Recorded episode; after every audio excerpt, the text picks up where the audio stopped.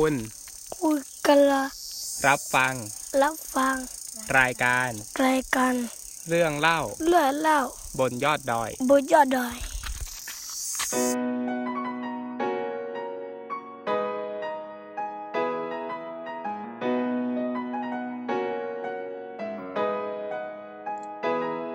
สวัสดีท่านผู้ฟังทาง Infinity Podcast นะครับ ขอต้อนรับเข้าสู่รายการเรื่องเล่าบนยอดดอยนะครับ สำหรับ episode นี้นะครับฟอร์มนั่งคุยกับน้องมลนะครับ ครูอาสาเกื้อฝันเด็กรุ่นที่10นะครับ วันนี้น้องมลนะครับจะมาเล่าถึงประสบการณ์นะครับ แล้วก็ความประทับใจที่มีต่อการไปทำหน้าที่เป็นครูอาสานะครับ เดี๋ยวให้น้องมลแนะนำตัวอย่างเป็นทางการ เชิญน้องมลเลยครับ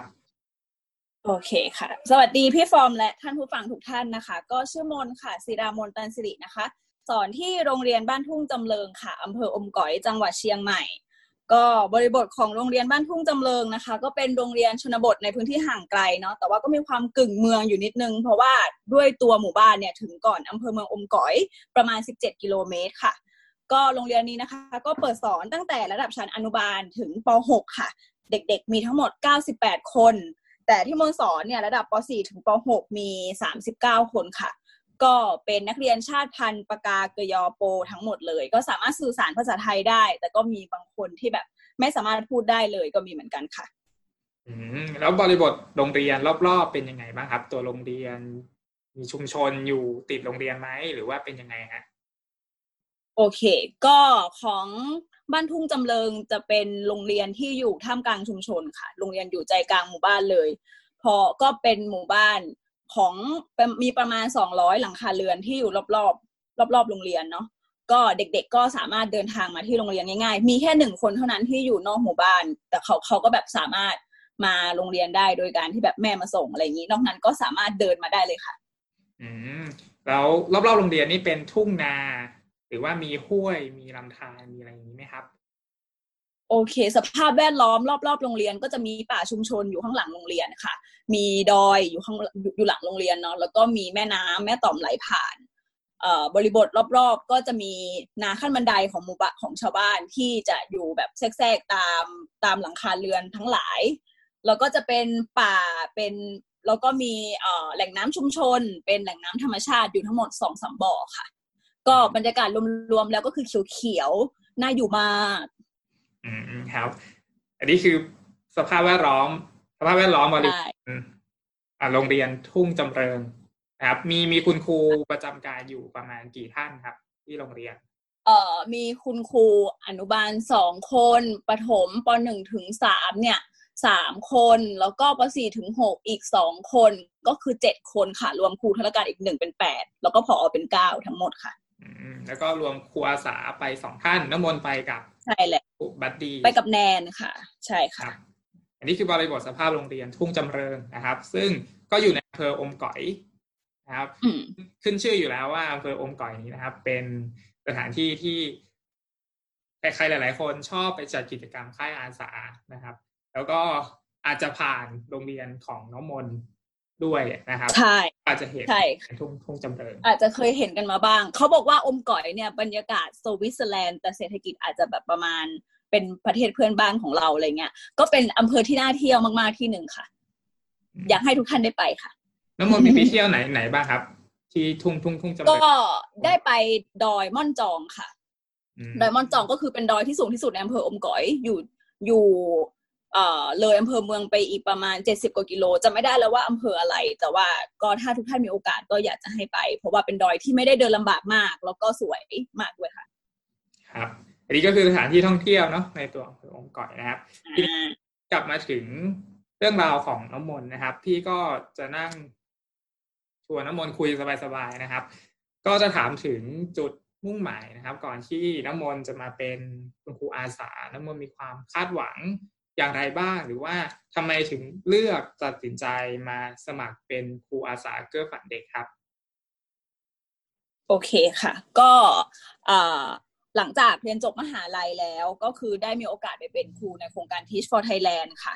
สอนจริง ๆ เลยเป็นคือเป็นโครงการที่เขาเปิดโอกาสให้คนที่จบมหาลัยไม่ว่าจะคณะไหนอะที่สนใจอยากอยากเป็นครูอยากเห็นการเปลี่ยนแปลงของการศึกษาไทยมาร่วมลงมือทำ เปลี่ยนแปลงไปด้วยกันอะไรอย่างนี้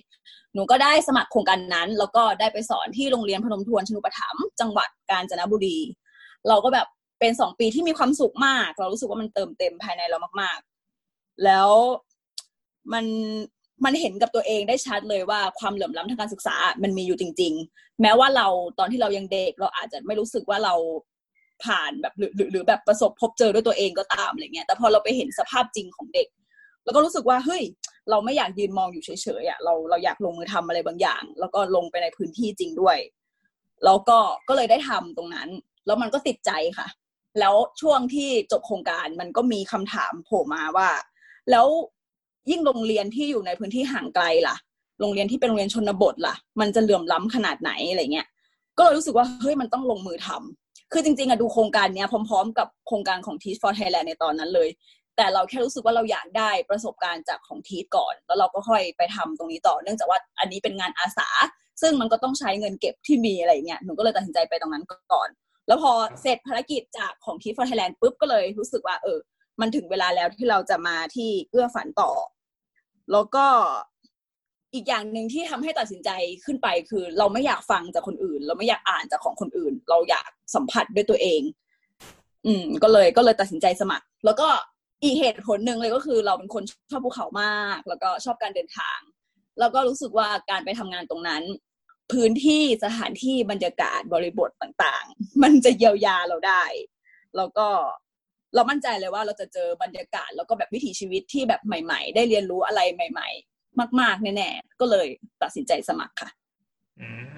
เพราะฉะนั้นตลอดสี่เดือนนี้น้ำมนต์ต้องมีเหตุการณ์ประทับใจแน่ๆนะครับ ฟังจากความคาดหวังของน้ำมน ใช่ค่ะมาสู่คำถามอีกอีกคำถามต่อไปนะฮะก็คือว่าน้ำมนต์มีความประทับใจอะไรบ้างในช่วงระยะเวลาในการปฏิบัติหน้าที่เป็นคุณครูอาสา ตลอดสี่เดือนที่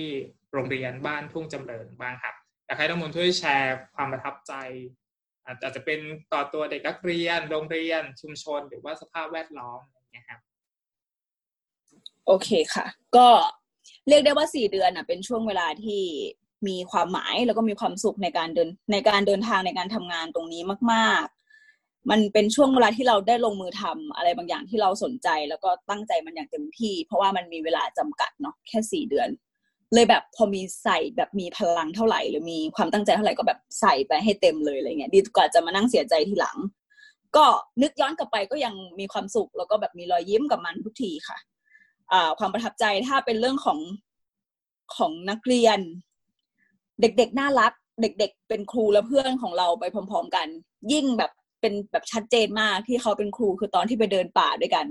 ก็จะแนะนำทุกอย่างว่าอันนี้เขาเรียกอันนี้ อันนี้เขากินตรงนี้นะครู อันนี้กินไม่ได้นะครูห้ามกิน ถ้าครูกินแล้วครูอาจจะตายได้ ตรงนี้ต้องข้ามแบบนี้นะครูต้องกระโดด ถ้าครูเดินตรงนี้มันไม่สนุกอะไรอย่างเงี้ยแล้วก็ก็รู้สึกว่าการที่เราได้เป็นแบบนักเรียนแบบสลับบทบาทกันมันก็มันก็แฮปปี้ดี มีเพื่อนเดินป่า ในวันเสาร์อาทิตย์อะไรแบบนี้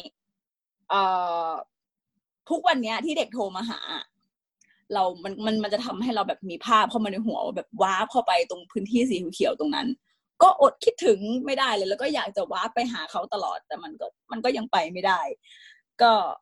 ก็เป็นช่วงเวลาที่ดีจริง ๆ ค่ะ แล้วก็เด็กๆ คือจริง ๆ แล้วตอนขึ้นไปอะ เข้าใจว่าเด็กข้างบนน่าจะมีความใสๆหน่อยเนาะ ด้วยความที่ เขาก็แค่เด็กประถมเองอะไรเงี้ยแต่ความเป็นจริงแล้วนั้น ก็ไม่ได้ใสอย่างที่คิดเท่าไหร่ แต่ก็นั่นแหละก็ตามภาษาเด็ก แต่บางคนก็แบบเหมือนอยู่ป .5 ป .6 แล้วก็จะมีความแบบเกือบจะเป็นวัยรุ่นแล้วนิดนึงอะไรเงี้ยค่ะ ก็เราก็จะต้องมีมาตรการบางอย่างที่จะทำให้เขาแบบเติบโตอย่างสมวัยอะไรแบบนี้ แต่ว่าด้วยทั้งหมดทั้งมวลไม่ว่ามันจะมีเรื่องอะไรเกิดขึ้นอะ เราก็รู้สึกว่ามันก็ยังเป็นความทรงจำที่ดี ๆ ของเราอยู่ดี เอ่อ ส่วนเรื่องของโรงเรียน โรงเรียนด้วยความที่อยู่กลางหมู่บ้าน แต่ว่าแบบโรงเรียนเสียดายอยู่อย่างหนึ่งคือจริงๆอะน่าอยู่ แต่ว่าต้นไม้น้อยไปหน่อย เพราะแบบโดนตัดไปอะไรเงี้ยค่ะอืมก็เอ่อแต่ว่าเรายังโชคดีตรงที่เราเห็นว่ารอบๆโรงเรียนอะ มีทรัพยากรธรรมชาติที่มันอุดมสมบูรณ์มากๆ เราก็เลยได้ใช้พื้นที่ตรงนั้นอะ ในการสอนเด็ก ๆ ในการพาเขาไปอยู่ตรงนั้น คือจริง ๆเขาก็เคยไปอยู่แล้วบ่อยๆแหละมันก็อาจจะอยู่แบบข้างบ้านเขาอะไรเงี้ย แต่ว่าเราหยิบยกสถานที่ตรงนั้นน่ะให้ธรรมชาติเป็นครูของเด็กด้วย ซึ่งเราก็ว่าเออมันมันมันมันก็เป็นสิ่งที่ดีที่อย่างน้อยเราก็ไม่ได้อยู่แต่แต่ในพื้นที่ของโรงเรียนตรงนั้นอะไรเงี้ยก็เลยรู้สึกประทับใจที่ได้ใช้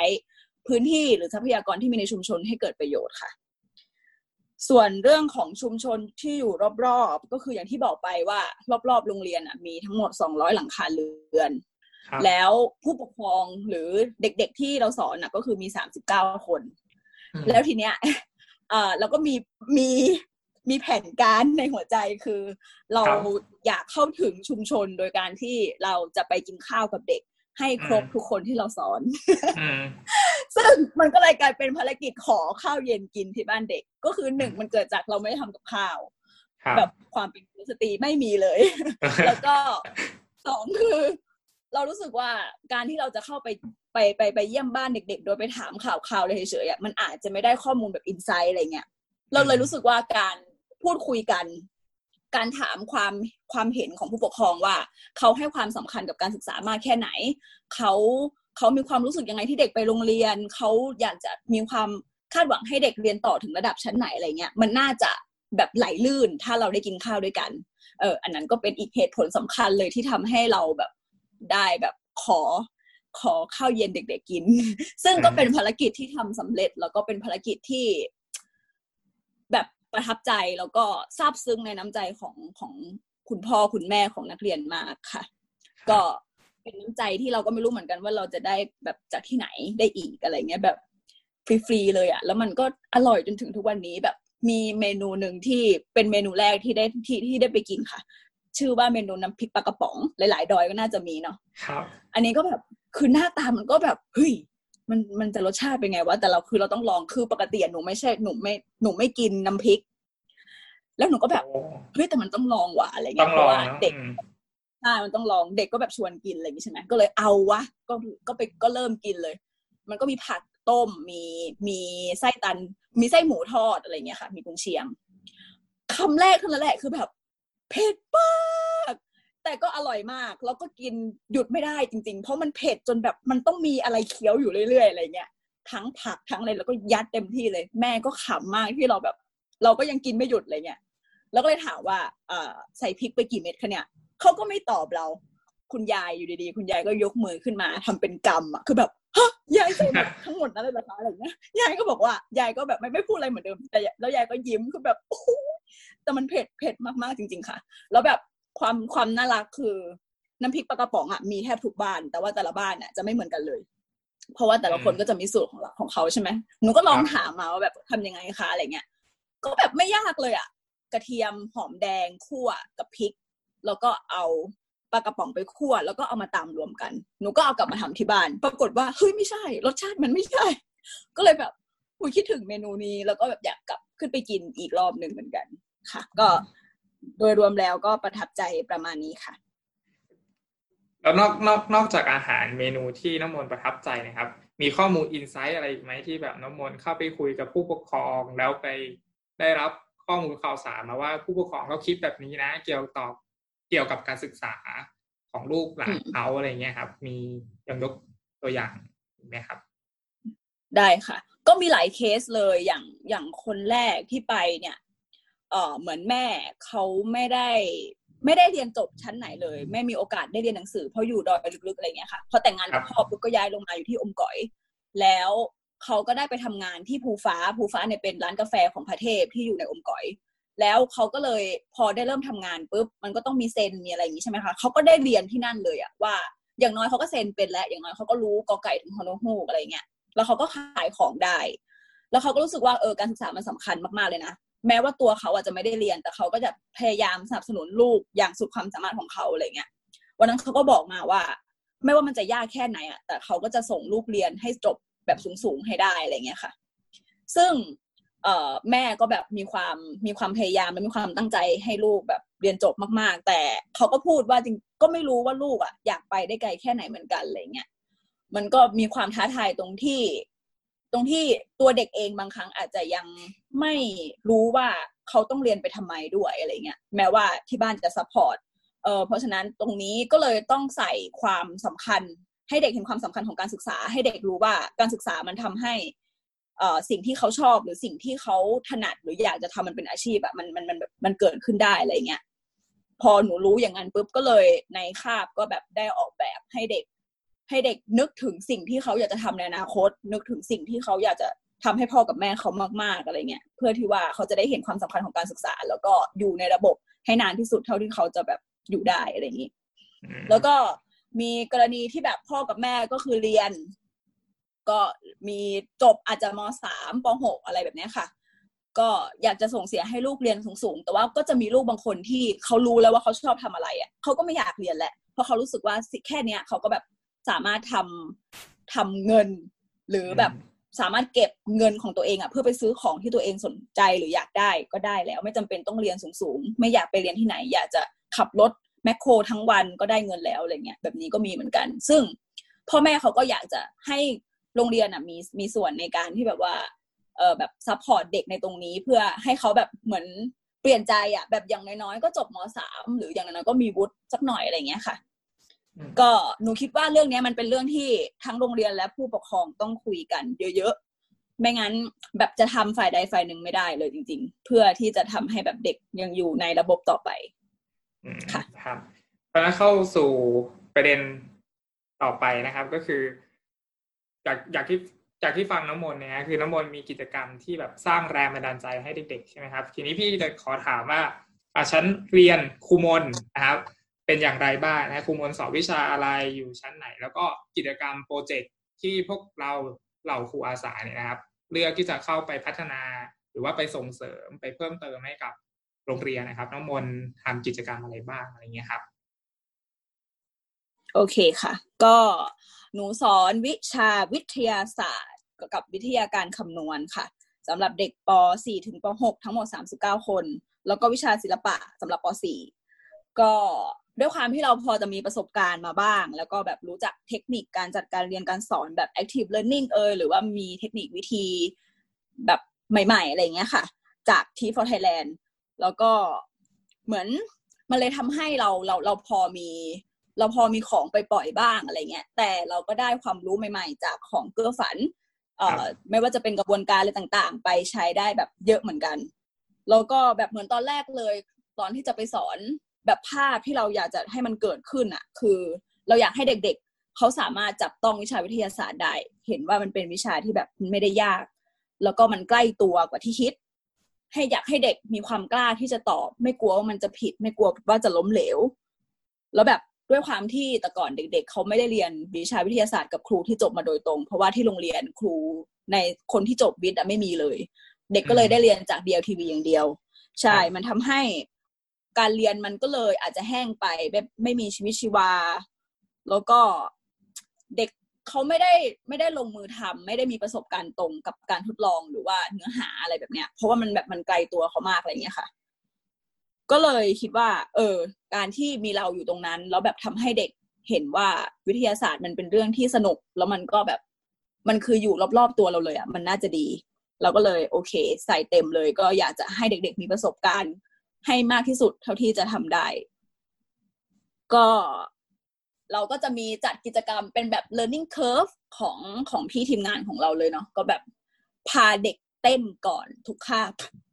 หรืออาจจะเป็นทำกิจกรรมแบบบ้าๆบอๆประมาณห้าถึงสิบนาทีอะไรเงี้ยค่ะ โดยครูก็คือลงไปเล่นด้วย สาธิตให้เขาดูว่าทำยังไง แล้วก็เล่นไปพร้อมกัน แล้วพอเด็กเริ่มตื่นตัวแล้วเราก็จะแบบอาจจะมีคำถามโยนมาว่าวันนี้เราจะได้เรียนรู้เรื่องอะไร กระตุ้นให้เขาอยากรู้ พอเด็กมีความอยากรู้อยู่ลึกๆแหละมันจะทำให้เหมือนใจเขาเปิดแล้วว่าแบบเออวันนี้ครูจะสอนอะไรวะรู้สึกสนใจอะไรเงี้ยแล้วจริง ๆ แล้วเอ่อ active learning ของหนูมันไม่ใช่แบบกิจกรรมตลอด มันก็จะเป็นมีบรรยายบ้างสลับกันไป หรือพาไปข้างนอกบ้าง หรือเป็นกิจกรรมเอ่อไปเรียนรู้แล้วมันกลับมาถอดบทเรียนอะไรแบบเนี้ยค่ะ แล้วก็จะก็สอนไปเรื่อยๆ แล้วแบบโชคดีตรงที่คือเป็นคนที่อินเรื่องธรรมชาติอะไรเงี้ย แล้วได้สอนป .5 กับป .4 ในเรื่องที่มันเป็นธรรมชาติ มันก็เลยสามารถหยิบจับสิ่งที่มี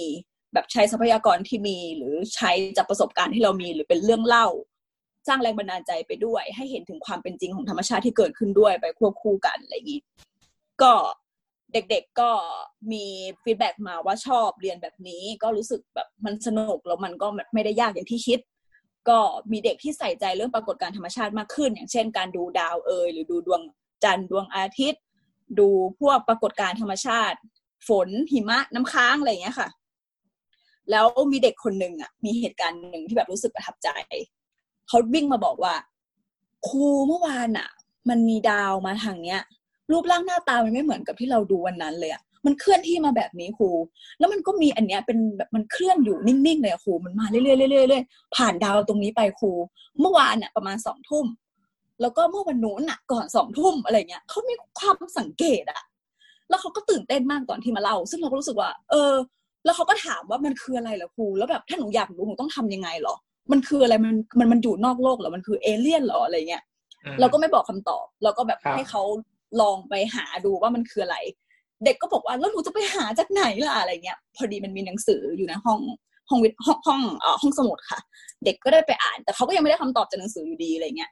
ก็เลยถามว่าแล้วแบบเราเราจะรู้ครับรู้คำตอบได้ยังไงอะไรเงี้ยเขาบอกว่าอาจจะต้องค้นหาจากเน็ตแต่คือเขาก็ไม่มีโทรศัพท์อะไรเงี้ยเราก็เลยนั่งหาด้วยกันว่ามันคืออะไร คือจริง ๆ แล้วอะที่ไม่ได้ถที่ไม่ได้บอกเด็กอะก็คือตอนแรกหนูก็ไม่รู้เหมือนกัน ก็แบบอ่าโอเคเดี๋ยวเราจะมาเรียนรู้ไปพร้อมกันค่ะเด็กแล้วแล้วเราก็บอกว่าคือเราก็ไม่ได้รู้ทุกเรื่องหรอก แต่เราก็แค่แค่สงสัยว่ามันอาจจะเป็นบางสิ่งบางอย่าง ที่มันอยู่ข้างนอกอาจจะเป็นเขาเรียกอะไรนะ ดาวเทียมที่มันแบบเคลื่อนที่เป็นเวลาอะไรอย่างเงี้ยค่ะ ก็เลยหาไปด้วยกัน สุดท้ายก็ก็ไม่ได้คำตอบอยู่ดี แต่ว่ามันเป็นสิ่งที่แบบเหมือนไม่ได้รู้สึกว่าแบบเฮ้ยทำไมมันไม่มีวะอะไรเงี้ย แต่มันยังเป็นความสงสัยที่ที่มันกลายเป็นเรื่องสนุกอะอืมแล้วเด็กก็บอกว่าเออโดนหนูหนูคิดว่าหนูก็จะดูแบบเนี้ยไปเรื่อยๆแหละสักวันมันก็น่าจะรู้หรืออะไรแบบเนี้ยหนูรู้สึกว่าเออจริง ๆ แล้วความอยากรู้มันสำคัญกว่าความรู้มาก แล้วการที่เด็กคนนั้นเขาสนใจแบบเนี้ยแล้วเขารู้จักสังเกตเขาเขารู้จัก จดจำหรือบันทึกว่าแบบเออมันเป็นแบบนี้ ปรากฏการณ์นี้มันเกิดขึ้นแบบนี้ซ้ำกันแบบนี้ในลักษณะแบบนี้ เออหนูว่ามันมันมันมันก็ดีมากๆแล้วอะไรเงี้ยก็ดีใจที่เด็กหันกลับมาสนใจอะไรแบบนี้ค่ะ อันนี้คือสำหรับในวิชาวิทยาศาสตร์ ครับ ทีนี้มีกิจกรรม project ด้วยนะครับน้องมลมีกิจกรรมอะไรบ้างครับ ในคาบเรียน project แล้วก็เออกลุ่มนักเรียนเป้าหมายที่น้องมลเลือกที่จะทำให้เขาอะไรเงี้ยครับ คือกลุ่มนักเรียนชั้นไหน แล้วก็ทำอะไรบ้างในคาบเรียน project ครับโอเคค่ะ ในคาบ project คือด้วยความที่สอนป .4 ถึง6ก็เลยกลุ่มเป้าหมายก็เลยเป็นนักเรียน4ถึง6เลย 39 คน แล้วก็พอดีในป .4 ถึง6เขาจะมีคาบเรียนรวมค่ะ ในวันจันทร์กับวันอังคารในคาบสุดท้าย เราก็เลยคิดว่าเอองั้นก็เอาคาบเนี้ยแหละเป็นคาบ project ก็คือจะมีสองสองชั่วโมงต่อสัปดาห์ แล้ว project ที่วางไว้หลักๆ ใหญ่ ๆ เลย ก็คือการสร้างแรงบันดาลใจให้เด็ก เพราะจากปัญหาที่เราแบบร่วมคุยกันกับครูพี่เลี้ยงคือเด็กไม่รู้ว่าเรียนไปทำไม เด็กไม่รู้ว่าว่าการศึกษาจะช่วยทำให้ชีวิตเขาดีขึ้นได้ยังไงอะไรเงี้ยเด็กไม่รู้ว่าทำไมต้องมาเรียนด้วยแบบหยุดไม่ได้หรออะไรเงี้ยเราก็เลยคิดว่า เออถ้างั้นก็เราจะมาสร้างแรงบันดาลใจให้เด็กกันทำให้เขารู้ว่า เรียนไปแล้วมันจะทำให้ชีวิตเขาดีขึ้นได้ยังไงได้บ้าง ก็เลยเกิดเป็นโปรเจกต์อันนี้ขึ้นมา ก็เริ่มต้นจาก ถามสัมภาษณ์หนูใช้วิธีการสัมภาษณ์เด็ก ๆ ว่าเขาชอบอะไรเขาถนัดอะไร แบบรู้ไหมว่าตัวเองชอบอะไรหรือถนัดอะไร ถ้าไม่ถ้าไม่รู้หรือไม่มีก็คือบอกได้เลยตรงๆ ความชอบของเด็กก็จะมีถ้าด้านกีด้านกีฬาก็จะเป็นฟุตบอลก็จะเยอะมาก มีเอ่อมีเป็นนักมวย มี มีวิ่งบ้าง แล้วก็ดนตรีดนตรีก็จะเป็นกีตาร์กลอง เปียโนคีย์บอร์ด อะไรแบบนี้ค่ะแล้วก็จะเป็นบันเทิงหน่อยก็จะนักร้องหรือนักแต่งเพลงก็มี แล้วก็แบบใช้ชีวิตเอาชีวิตรอดในป่า เลยก็มีเด็กชอบเดินป่า มีเด็กชอบตกปลาแล้วก็จะเป็นขับรถมอไซค์ขับรถแมคโครก็มี แล้วก็จะเป็นแนวผู้หญิงวิชาการหน่อย ก็จะอ่านหนังสือ แบบอ่านการ์ตูนอะไรอย่างเงี้ยค่ะ แล้วก็สุดท้ายก็จะเป็นทำขนม เราก็คือจริง ๆ แล้วความชอบอะมันอาจจะมีเยอะกว่านี้ แต่เราให้เขาเลือกมา ที่เขาชอบที่สุดที่มันประทัดกับใจเขาที่สุดมาหนึ่งอย่าง แล้วก็ให้เขาจับกลุ่มรวมกัน หลังจากที่เขาจับกลุ่มรวมกันแล้ว เราก็จะให้แต่ละกลุ่มมาโชว์ปล่อยของสิ่งที่ตัวเองมีความสามารถ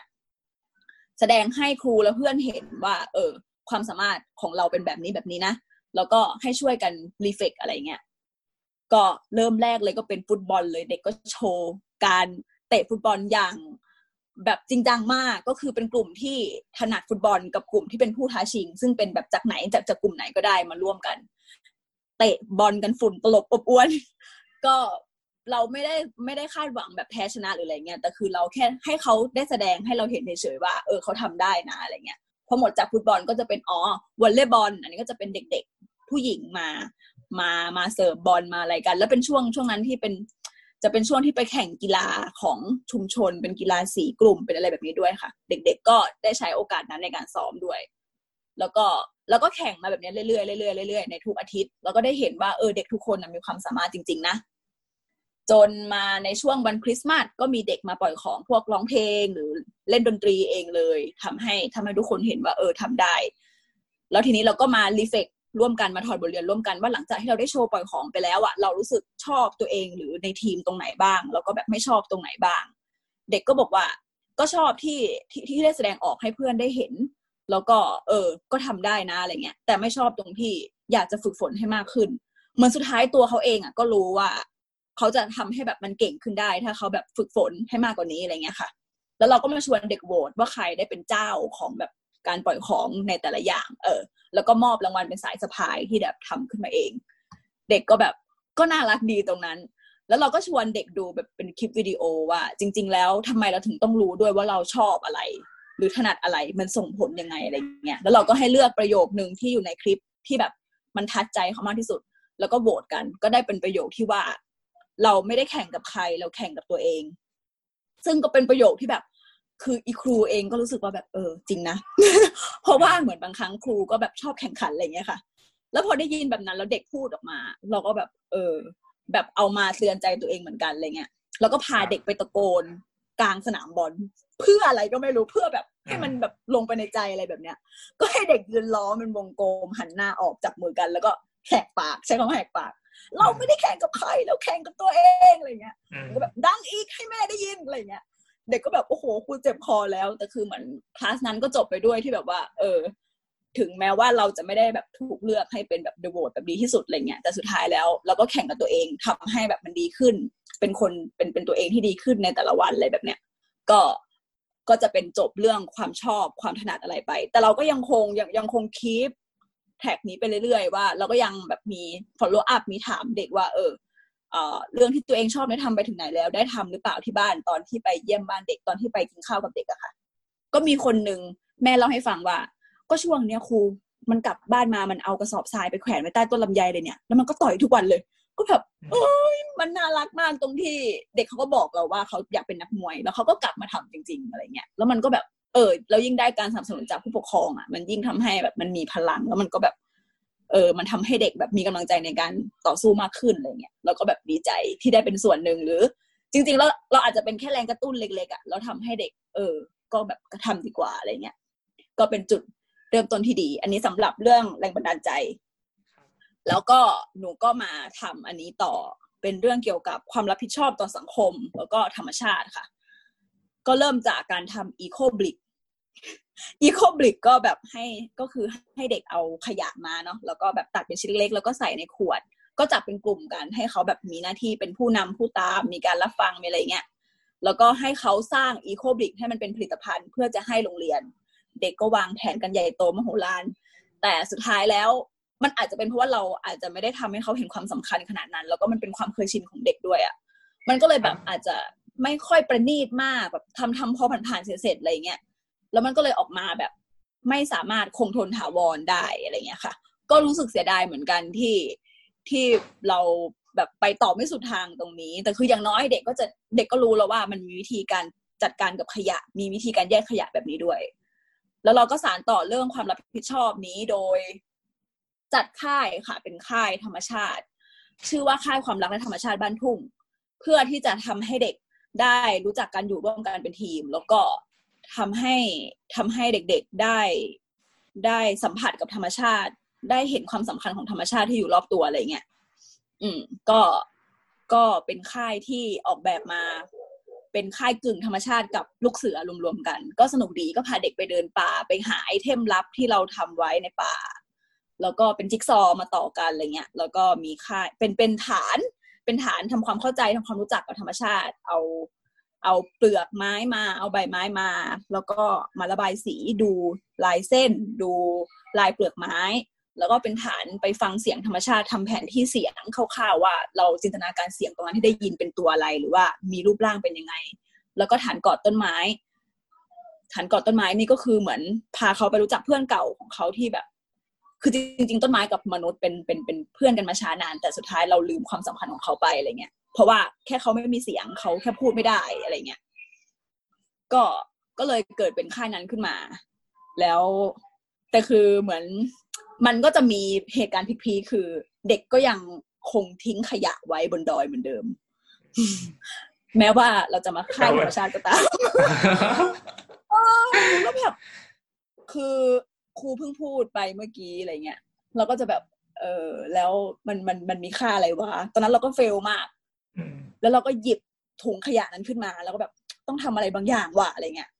แล้วก็เป็นลงแล้วก็เป็นเป็นช่วงเดินลงดอยพอดีเด็กก็เดินไปหมดแหละอีครูก็เดินแบบแบบหมดเรี่ยวหมดแรงอยู่ข้างหลังไปถึงฐานสุดท้ายเป็นฐานดำเอ้ยดมคลำก็คือปิดตาแล้วก็มาจับสิ่งที่อยู่ในปีว่าคืออะไรแล้วก็ถ่ายแล้วแบบอาจจะชิมอาจจะอะไรเงี้ยค่ะ ก็มีบอลพงบอลเพชรมีเปรี้ยวๆแบบมะยมมะขามอะไรเงี้ย แล้วพอเสร็จกิจกรรมทุกอย่างก็แบบครูก็ดราม่าเลยจ้าแบบ อันนี้คืออะไรอะไรเงี้ยแบบครูเสียใจมากที่ที่แบบเห็นสิ่งนี้เกิดขึ้นในค่ายนี้อะไรเงี้ยครับแสดงว่าสิ่งที่ครูสอนอะ มันไม่ได้เข้าไปในใจเด็กเลยอะไรเงี้ยดราม่าอืมแรงมาก เด็กก็ช็อกเลยจ้าแล้วแบบ ก็มีการถามเกิดขึ้นว่า เออมันมันมันเกิดอะไรขึ้นเหรอใครใครใครที่แบบวางไว้ คือเราไม่ได้จะจับผิดอะแต่เราแบบอยากเห็นความรับผิดชอบอะไรเงี้ยเด็กก็ยกมือแล้วก็แบบออกมายืน แบบหนูก็แบบเอาแล้วมันมาแล้วอืม เราก็เลยถามว่า เอ่อทำไมถึงได้แบบวางมันไว้ตรงนั้นทำไมถึงไม่เอาลงมาอะไรเงี้ยมันก็บอกเขาเด็กก็บอกว่า ก็ไม่อยากถืออะไรเงี้ยมันมันเยอะมันหนักอ้าวแล้วทำไมไม่แบ่งกันล่ะเออเขาก็เงียบเขาก็ตอบไม่ได้ แล้วก็แบบเอาไงดีวะก็เลย ตัดสินใจบอกว่ามันก็ต้องแบบมีการมีมีความผิดแบบนี้เกิดขึ้น ก็ต้องมีการลงโทษกันสักหน่อยหนึ่งแล้วแหละอะไรเงี้ยก็เลยหันไปถามพอทำไงดีคะ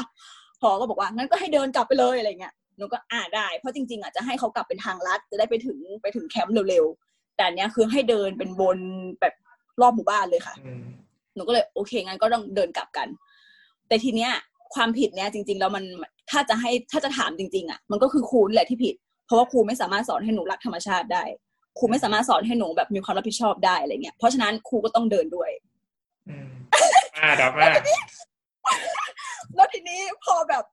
พอแบบมันคือมันจะเป็นกลุ่มเด็กที่ทิ้งกับกลุ่มเด็กที่ไม่ได้ทิ้งใช่ไหมคะที่นั่งอยู่หนูก็ว่าอะถ้าใครรู้สึกว่าตัวเองไม่ผิดอะหนูสามารถเดินกลับทางลัดได้นะคะครูไม่ว่าอะไรเงี้ยอะแต่ถ้าคิดว่าเราทุกคนต้องรับผิดชอบร่วมกันอะก็เดินมาด้วยกัน สรุปก็คือเด็กก็คือเดินไปด้วยกันหมดเลย แล้วเราก็บอกว่า อะทางอย่างนั้นเพื่อให้การเดินในครั้งนี้เกิดประโยชน์สูงสุด เราก็เลยให้เขาเก็บขยะที่เห็นทั้งหมดกลับไปทิ้งขยะด้วย ก็เลยกลายเป็นภาพที่ว่าเด็กทุกคน 39 คนเดินแบกถุงกระสอบ เดินแบกขยะเต็มไม้เต็มมือ เดินพาดเป็นแบบเป็นถุงพาดเป็นเหมือนแบบอะไรอะซูเปอร์แมนอะไรเงี้ย ก็เดินเก็บกันไป แล้วก็เออสุดท้ายมันก็เป็นภาพที่ มันไม่ได้มีอยู่ในแผนเลย มันไม่ได้มันไม่ได้มีอยู่ในความคิดเลยว่าจะพาเด็กทำแบบนี้ แต่มันคงจะดีมากถ้าเขาทำด้วยด้วยด้วยตัวของเขาเองด้วยความอยากของเขาเองไม่ใช่เพราะว่าครูบอกอะไรเงี้ยก็อยากจะให้มันเกิดแบบนี้ซ้ำๆไปเรื่อย แต่ก็นั่นแหละการเปลี่ยนแปลงต้องใช้เวลาก็แบบ ค่ะ ก็ก็หวังหวังแค่ให้ ให้เขามี อืม ให้เขาตระหนักให้เขาตระหนักเนอะรู้สึกว่าเขาต้องทำอะเออ อาจจะเกิดประกายอะไรบางอย่างในใจ มันอาจจะไม่ได้เปลี่ยนตอนนี้ อาจจะไม่ได้เห็นผลตอนนี้ แต่แบบขอให้สักวันหนึ่งมันมันมันทำให้เขาเป็นคนหนึ่งที่ลุกขึ้นมาปกป้อง ไม่ทำลาย เออ อย่างน้อยๆ ก็แบบไม่ทำลายธรรมชาติหรือสิ่งที่เห็นอยู่ตรงหน้าอะไรเงี้ยก็ก็แบบพอใจแล้ว อย่างน้อยๆก็ถ้าเขาจะทิ้งขยะเขาอาจจะคิดถึงครูมนว่าเฮ้ยเราทิ้งไม่นานเออไปเดินทางไกลนะอืกับมครูมนอะไรเงี้ยเขาก็อาจจะคิดถึงโมเมนต์นั้นกับอืมครูมนอาจจะไม่ทิ้งขยะอืก็มได้เก็บขยะไว้ก็ได้อืมก็หถืวัองว่าเป็นอย่างยิ่งเป็นเป็นจุดเล็ก ๆ ที่เราไม่ได้คาดหวัอืงมเราไม่ได้อืมอืมเราไม่ได้ตั้งไว้ในเป้าหมายเรา แต่ว่ามันเป็นเหตุการณ์ที่มันเกิดขึ้น แล้วเราก็อืมเราก็รับมือกับ กับเหตุการณ์นั้น แล้วก็พาเด็กๆเรียนอืมรู้กับเหตุการณ์นั้นด้วยอะไรเงี้ยครับ ทีนี้มีใช่เด็กค่ะคนไหนบ้างครับ ที่แบบน้องมนต์ประทับใจเป็นพิเศษเลยว่าเห็นเขาตั้งแต่วันแรกเขามีพฤติกรรมแบบนี้ หลังจากผ่านไปหนึ่งเทอมหรือสี่เดือนเนะครับเขามีพฤติกรรมเปลี่ยนไปอย่างชัดเจนเลยจากกิจกรรมหรือว่าคาบเรียนชั้นเรียนของน้องมนต์อะไรอย่างเงี้ยครับ คือจริง ๆ มันไม่ได้เห็นแบบชัดเจนขนาดนั้นนะคะครับ แต่ว่าเรามีความประทับใจอยู่ ก็จะมีเด็กที่ขี้อายอืมมีเด็กที่ขี้อายมาก แล้วก็แบบเหมือนตอนแรกอะหนูอยากทำความรู้จักเด็กให้มากที่สุดโดยหนูก็สัมภาษณ์ไป แล้วก็มีให้เดอะโหวตคือ เราก็จะตั้งโจทย์มา แล้วก็ให้เพื่อนๆช่วยกันโหวตว่าคนที่มีลักษณะนิสัยแบบเนี้ยคือใครมากที่สุดอะไรเงี้ยก็คือเพื่อนทุกคนก็โหวตให้คนเนี้ยเป็นคนขี้อายที่สุดเลย แล้วแล้วนักเรียนก็จะเป็นเป็นนักเป็นเป็นผู้หญิงที่แบบน่ารักอะ คือครูมองก็จะยิ้มยิ้มเขินๆอะไรเงี้ยแล้วก็แบบเอะแต่ก็ไม่เป็นไรนะเราก็ไม่ได้คิดว่านิสัยขี้อายเป็นนิสัยที่จะต้องปรับปรุงอะไรขนาดนั้น แต่แค่เรารู้สึกว่าถ้าเขารู้สึกอะไรหรืออยากจะพูดอะไรก็อยากให้เขากล้าพูดออกมาอะไรเงี้ยแล้วก็จะคอยแล้วคือหนูจะเป็นคนที่ถ้าสั่งให้เด็กทำการบ้าน หรือมีการบ้านเป็นแบบฝึกหัดอะไรเงี้ย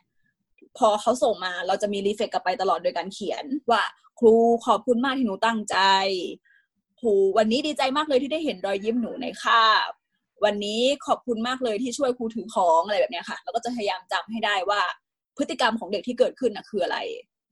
แล้วก็แล้วก็จะแบบให้ให้ความคิดเห็นแบบเป็นเป็นการรีเฟกเชิงบวกไป ว่าชอบแบบนี้อยากให้เขาทำต่อไปอะไรเงี้ยแล้วก็มีมีคนนี้ วันนี้ได้เห็น เด็กคนนี้ชื่อนิดหน่อย วันนี้ได้เห็นนิดหน่อยตอบคำถามดีใจมากเลยวันนี้อะไรเงี้ยวันนี้ได้เห็นนิดหน่อยได้นำเกมตอนตอนเริ่มคาบน่ารักมากก็อยากให้นำบ่อยๆ เพราะว่าเพื่อนๆก็ชอบครูก็ชอบอะไรเงี้ยแล้วก็เป็นกำลังใจให้นิดหน่อยเสมออะไรก็ว่าไป แล้วเขาก็จะเขียนตอบมาตลอดว่า สิ่งที่เขาทำได้ดีในคาบนี้เขาคิดว่าสิ่งที่เขาทำได้ดีคือเขากล้าตอบมากขึ้นเขากล้ายกมือถาม สิ่งที่เขาอยากปรับปรุงคืออยากจะกล้ามากกว่านี้อะไรเงี้ย แต่คือเราจะเราก็จะคอยบอกเพื่อไม่ให้เขาฝืนเกินไปว่า จริง ๆ สิ่งที่เป็นอยู่มันไม่ใช่แบบไม่ดีอะไรเงี้ยแต่แค่ว่าถ้าเมื่อไหร่ก็ตามที่เราพร้อม อยากจะแบบพิสูจน์ตัวเองว่าเออกูก็กล้าได้นะเว้ยอะไรเงี้ยก็ลองทำดู ซึ่งเด็กก็ลองทำเรื่อยๆเรื่อยๆจนสุดท้ายแล้วเขาก็สามารถเต้นกับเพื่อนได้หน้าห้องเขาก็สามารถเอ่อยกมือตอบคำถามได้อะไรเงี้ยก็ก็ดีใจที่ได้เห็นการเปลี่ยนแปลงเล็ก ๆ ตรงนี้ มันอาจมันคือมันก็ไม่ใช่แบบ แบบหน้ามือเป็นหลังมืออะไรเงี้ยแต่เราก็ได้เห็นว่าเอออย่างน้อย เป็นเออก็ก็เป็นเด็กที่มีพัฒนาการเล็ก ๆ ให้เราได้อมยิ้มอะไรเงี้ยค่ะ แล้วก็จะมีเด็กเออเป็นเด็กที่ไม่สามารถเขียนอ่านภาษาไทยได้อืมอันเนี้ยเราก็เฝ้ามองมาตลอดเลยว่าจะทำยังไงดีว่า ตอนที่ให้ให้เขียนอะคือไม่มันมันมันไม่ คือถ้าเรียนกับหนูมันไม่ได้จดอะไรเยอะอยู่แล้วเขาเขาเขาอแล้วเด็ยู่กชั้นไหนครับเด็กเด็กคนนี้ขอโทษทีอยู่ปห้าค่ะ คนนี้ปอยู่ห้าอืมครับใช่แล้วไม่ชอบเขียนเลย แต่ว่า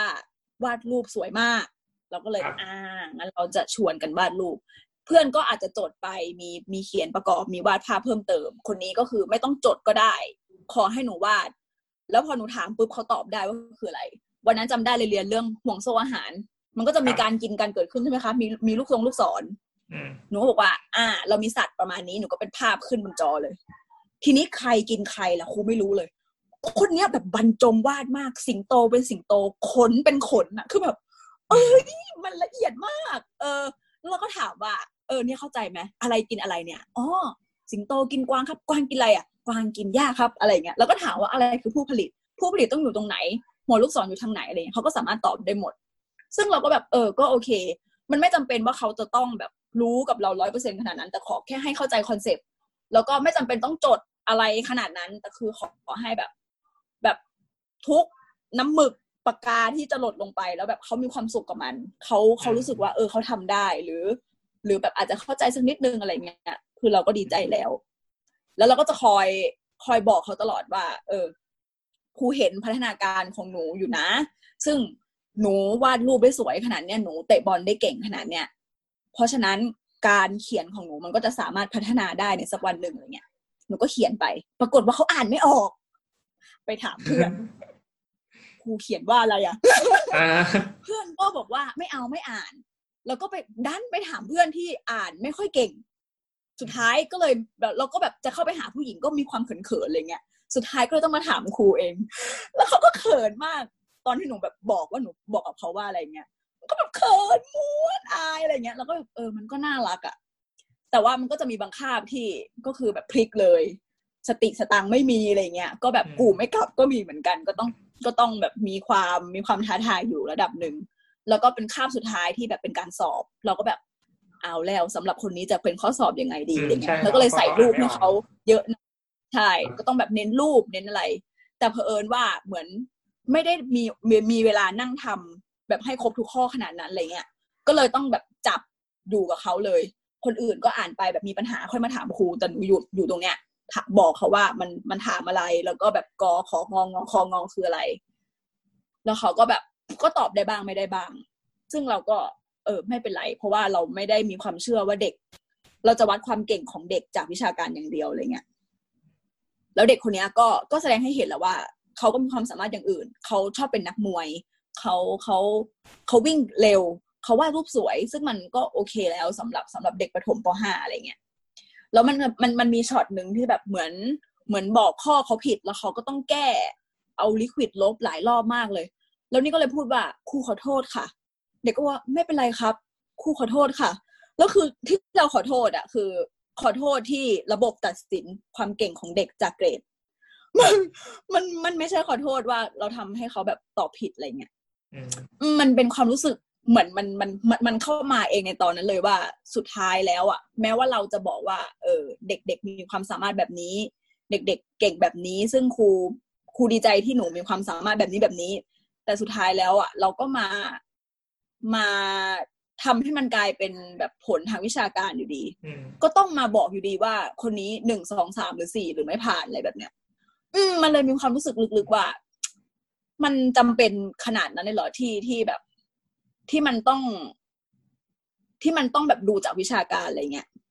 ก็เลย เออ ก็ขอโทษเขาไปว่าครูรู้สึกผิดจริง ๆ แบบเกี่ยวกับสิ่งนี้อะไรเงี้ยค่ะ ซึ่งเขาก็งงแหละว่าแบบอ้าวครูจะขอโทษทำไมนักหนาวะอะไรเงี้ยอืมเออ แต่ อืมใช่ค่ะ ก็หนูคิดว่าเป็นความรู้สึกที่ไม่ใช่แค่หนูเนาะที่รู้สึกครูอาสาด้วยกันเองหลายๆคนก็รู้สึกก็เป็นแบบนี้ ผ่านแบบนี้มาเหมือนกัน แล้วก็ครูในโรงเรียนหลายๆโรงก็ต้องคิดแบบนี้เหมือนกันว่าแบบจริง ๆ แล้ว เราไม่อยากตัดสินเด็กจากเพียงวิชาการ เรามีความสามารถอื่น ๆ ที่เขาเขาก็เก่งเหมือนกัน เขาก็ได้เกรดสี่ไม่ต่างกันเลยอะไรเงี้ย อืม ก็ค่ะ เป็นความเสียใจและเศร้าใจในระบบการศึกษานี้ค่ะ ก็คือ สุดท้ายเราก็วัดประเมินผลเขาด้วยเกรดด้วยตัวเลขเนาะเราอาจจะไม่ได้ใช่วัดประเมินผลเขาด้วยสิ่งที่เขาเกิดการเรียนรู้แล้ว อย่างที่น้องอย่างที่น้องมนต์ได้เล่ามาก็คือเขาเกิดการเรียนรู้แหละเขาวาดรูปได้แล้วเขาก็เข้าใจอะไรเงี้ย แต่สุดท้ายเวลาวัดประเมินผลเขา เราก็วัดด้วยกขอของของงอเพราะว่ามันอืมมันวัดออกมาเป็นตัวเลขมันเห็นชัดกว่าเห็นการเปลี่ยนอืมแปลงอะไรเงี้ยเนาะซึ่งอืมเราก็พยายามที่จะพัฒนาให้ ให้ระบบการศึกษามันดีขึ้น ด้วยการที่ทำให้เขาเห็นว่าเด็กมันมีพัฒนาการแบบนี้นะอะไรเงี้ย แต่มันไม่สามารถต้องมีเครื่องมือเดียวในการที่จะวัดผลการศึกษาเด็กด้วยใช้เกรดสามสองอืมหนึ่งสี่อย่างเดียว มันอาจจะวัดอืมด้วยแบบอื่นได้ เช่นวัดทักษะชีวิตของเขาอะไรเงี้ยครับ ซึ่งเขาเกิดการเรียนรู้แล้วแหละ ในวิชานั้นอะไรแบบนี้นะครับอันนี้ก็เป็นความเป็นความทนทุกข์ของอืม คุณครูอาสา หรือว่าคุณครูที่ประจำการอยู่จริง ๆ ด้วยนะครับ ว่าบางทีเขาก็ไม่อยากจะให้เกรดศูนย์หรอก ไม่อยากจะให้ตกหรอกเพราะว่าเห็นแล้วว่าเด็กคนเนี้ยมีพัฒนาการในด้านอื่นที่มันดีขึ้น แต่ว่าด้วยระบบมันจะต้องเป็นแบบนั้น มันจะต้องกรอกคะแนนแบบนั้นอะไรอย่างเงี้ยครับ ก็ทำให้เด็กบางคนก็อาจจะรู้สึกว่าเขาไม่อยากที่จะเรียน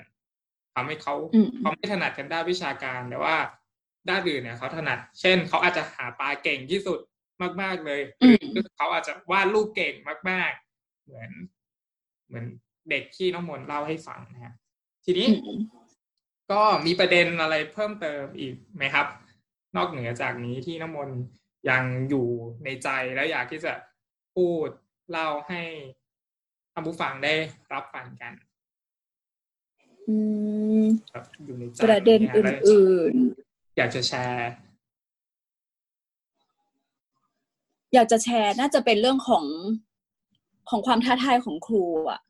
อย่างที่บอกว่าวิทยาศาสตร์ที่บ้านทุ่งจำเริงไม่เคยมีครูที่ที่แบบจบวิทย์มาโดยตรง มีอุปกรณ์ให้เด็กใช้ มีกล้องจุลทรรศน์ค่ะอืมมีมีตะเกียงแอลกอฮอล์มีบิ๊กเกอร์ เยอะมากเต็มตู้อืมเลยอะไรเงี้ยแต่ว่าไม่มีครูที่มีความสามารถพอที่จะสอนหรือว่า ไม่ถนัดอะ อืม มันก็เลยค่อนข้าง แล้วสุดท้ายก็คือตัวเด็กเองก็ไม่ได้เรียนอะไรเงี้ยอืม แล้วทีเนี้ยก็เลยมีมีคำถามว่า แล้วเราจะทำยังไง เราจะปรับปรุงให้ DLTV มันมันใกล้ชิดกับเด็กมันเข้ากับบริบทเด็กได้ไหม หรือเราจะมีครูอาสาแบบนี้ขึ้นไปเรื่อยๆ หรือเราจะพัฒนาครูที่มีอยู่ ให้สามารถใช้ได้ หรือเราจะเพิ่มอัตราการรับครูในโรงเรียนไหมอะไรเงี้ยอืมเพราะว่าคือเหมือนกับ จริง ๆ แล้วความสามารถศักยภาพของเด็กๆอะไม่ว่าจะอยู่ที่ไหนหนูเชื่อว่าเขาสามารถพัฒนาได้อย่างเท่าเทียมกัน เพียงแค่โอกาสมันต่างกันเท่านั้นเองอืมแล้วเราจะเพิ่มโอกาสให้มันเท่ากันได้ด้วยคนที่เข้าไปสอนคนที่เข้าไปพัฒนาเขาอะไรเงี้ยอืมอืมซึ่งถ้าได้เพิ่มจำนวนครูหรือได้ครูที่ที่แบบจบสายตรงมาหรือสามารถทำสิ่งนี้ได้อะมันคงจะเป็นคลาสที่เด็กๆสนุกได้ ไม่ต่างจากที่อื่นอะ อืม ก็แบบ แต่ก็ไม่รู้ว่ามันจะเป็นทางออกยังไงเหมือนกัน เพราะว่ามันก็เป็นโรงเรียนขนาดเล็กก็จะมีการจำกัดจำนวนครู ใช่ อืมใช่ถ้าพี่เข้าใจไม่ผิดเนี่ยก็คือเขาจะกำจัดเอ้ยไม่ใช่ไม่ใช่กำจัด เขาจะจำกัดว่าเด็กนักเรียนยี่สิบคนต่อครูหนึ่งคน อะไรประมาณค่ะนี้ก็ก็ยังดีที่ที่โรงเรียนน้องมนต์นะครับ ยังมีอุปกรณ์วิทย์นะครับ โรงเรียนพี่อืมนะวาโนนะครับจัดค่ายวิทยาศาสตร์เพื่อ นำเงินมาซื้ออุปกรณ์วิทย์นะครับ แล้วก็ก็ไม่มีอืมด้วยนะฮะก็น่ะซื้ออุปกรณ์อืมซื้อบิ๊กเกอร์ตะเกียงแอลกอฮอล์ซึ่งเด็ก ๆ ตื่นเต้นมากๆเพราะว่าเขาไม่เคยเห็นตะเกียงแอลกอฮอล์เลย หรือกระทั่งแว่นขยายพี่พี่ซื้อไปให้ประมาณยี่สิบอันนะครับ ก็คือเด็กๆไม่อืมเคยเห็นแว่นขยายเลย ในชีวิตเขาอืมครั้งแรกเลยที่เขาได้ใช้แว่นขยายแล้วเขาได้เห็นอะไรที่มันใหญ่ขึ้นอะไรเงี้ยเด็กอนุบาลเนี่ยตื่นอืเต้มนอืม ป .6 นี่บีเกอร์ถามว่าครูจะเอาไปใส่น้ำกินหรือว่าอะไรประมาณนี้เลยอะเพราะว่าเขาไม่เคยเห็นหรือว่าตะเกียงแอลกอฮอล์มันจุดไฟได้อะไรเงี้ยแค่นี้เขาก็ตื่นเต้นแล้วอะไรเงี้ยครับ เพราะฉะนั้นก็อืมอืมถ้าโรงเรียนมันมีเครื่องมือแบบนี้อยู่ก็อย่าเป็นกำลังใจให้คุณครูลองหยิบ มันมาใช้สักนิดหนึ่งอะไรอย่างเงี้ยครับ เพื่อที่มันจะได้ประโยชน์กับเด็กๆ หรือทำตาม เปิด YouTube ดูก็ได้ว่าเขาใช้อุปกรณ์นี้ยังไงอะไรอย่างเงี้ยครับ แค่นี้เด็กๆน่าจะตื่นเต้นแล้ว แล้วเด็กๆก็น่าจะเข้าใจอืว่ามไอ้ตะเกียงนี่มันคืออะไร ไอ้แก้วนี้มันคืออะไรมันเอาไปกินน้ำหรือว่ามันเอาไปทำอะไรอะไรประมาณนี้ฮะ ก็อยากอืมกำลังใจให้คุณครูในโรงเรียนต่างๆ ที่มีเครื่องมือแบบนี้ แต่ว่าตัวเองไม่ถนัดในด้านวิทยาศาสตอืร์มลองอืมจิบมาใช้นิดหนึ่งนะครับ เป็นกำลังใจให้คุณครูนะครับ ด้วยด้วยความที่ระบบเรามันจำกัด คุณครูเนาะว่าถ้าเป็นโรงเรียนขนาดเล็กโรงเรียนขนาดใหญ่ต้องมีครูเท่านี้เท่านี้ครูก็ไม่พอ และแน่นอนว่าอืมครูไม่มีทางที่ครูจะได้ตรงสายในทุกโรงเรียนโดยเฉพาะโรงเรียนขนาดเล็ก เพราะฉะนั้นครูหนึ่งอืมคนก็ต้องสอนทุกวิชาเลย เหมือนพี่ไปเป็นครูอาสาเนี่ยพี่ไปเป็นครูประจำชั้นพี่ก็สอนแปดกลุ่มสาระเลยอะไรอย่างเงี้ย ซึ่งอืมก็ไม่ได้ถนัดในสาระนั้น ซึ่งแน่นอนว่าคุณครูเขาก็ไม่ถนัดเหมือนกันในสาในสาระอืมอะไรอย่างเงี้ยครับเพ ราะฉะนั้นก็ รายการนี้ก็อาจจะเป็นกระบอกเสียงเล็ก ๆนะครับ ว่าเออคุณครูในพื้นที่ห่างไกลโรงเรียนในพื้นที่ห่างไกลเขายังขาดแคลนบุคลากรหรือองค์ความรู้นะฮะก็อยากให้พวกเราเนี่ยนะครับ ก็ช่วยกันคนละไม้คนละมือในการเพิ่มเติมให้ให้คุณครูเขามีความรู้หรือมีองค์ความรู้ที่มันเพิ่มขึ้นนะครับ ทีนี้ประเด็นสุดท้ายครับ ก็คือหลังจากที่จบการเป็นคุณครูอาสาแล้วนะครับ ตัวน้ำมนต์เอง ทีนี้กลับมาถึงตัวน้ำมนต์บ้างนะฮะ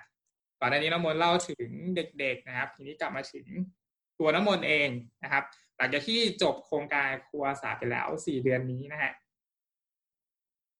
สีรามนนะฮะตัวน้ำมนต์นะครับ เปลี่ยนแปลงไปอย่างไรบ้างนะฮะอืมนะครับโอเคค่ะ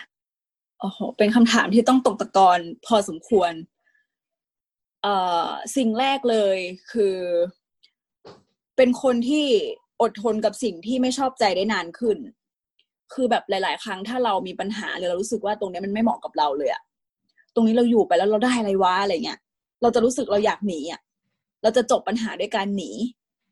แต่เราอยู่บนนั้นเราหนีไม่ได้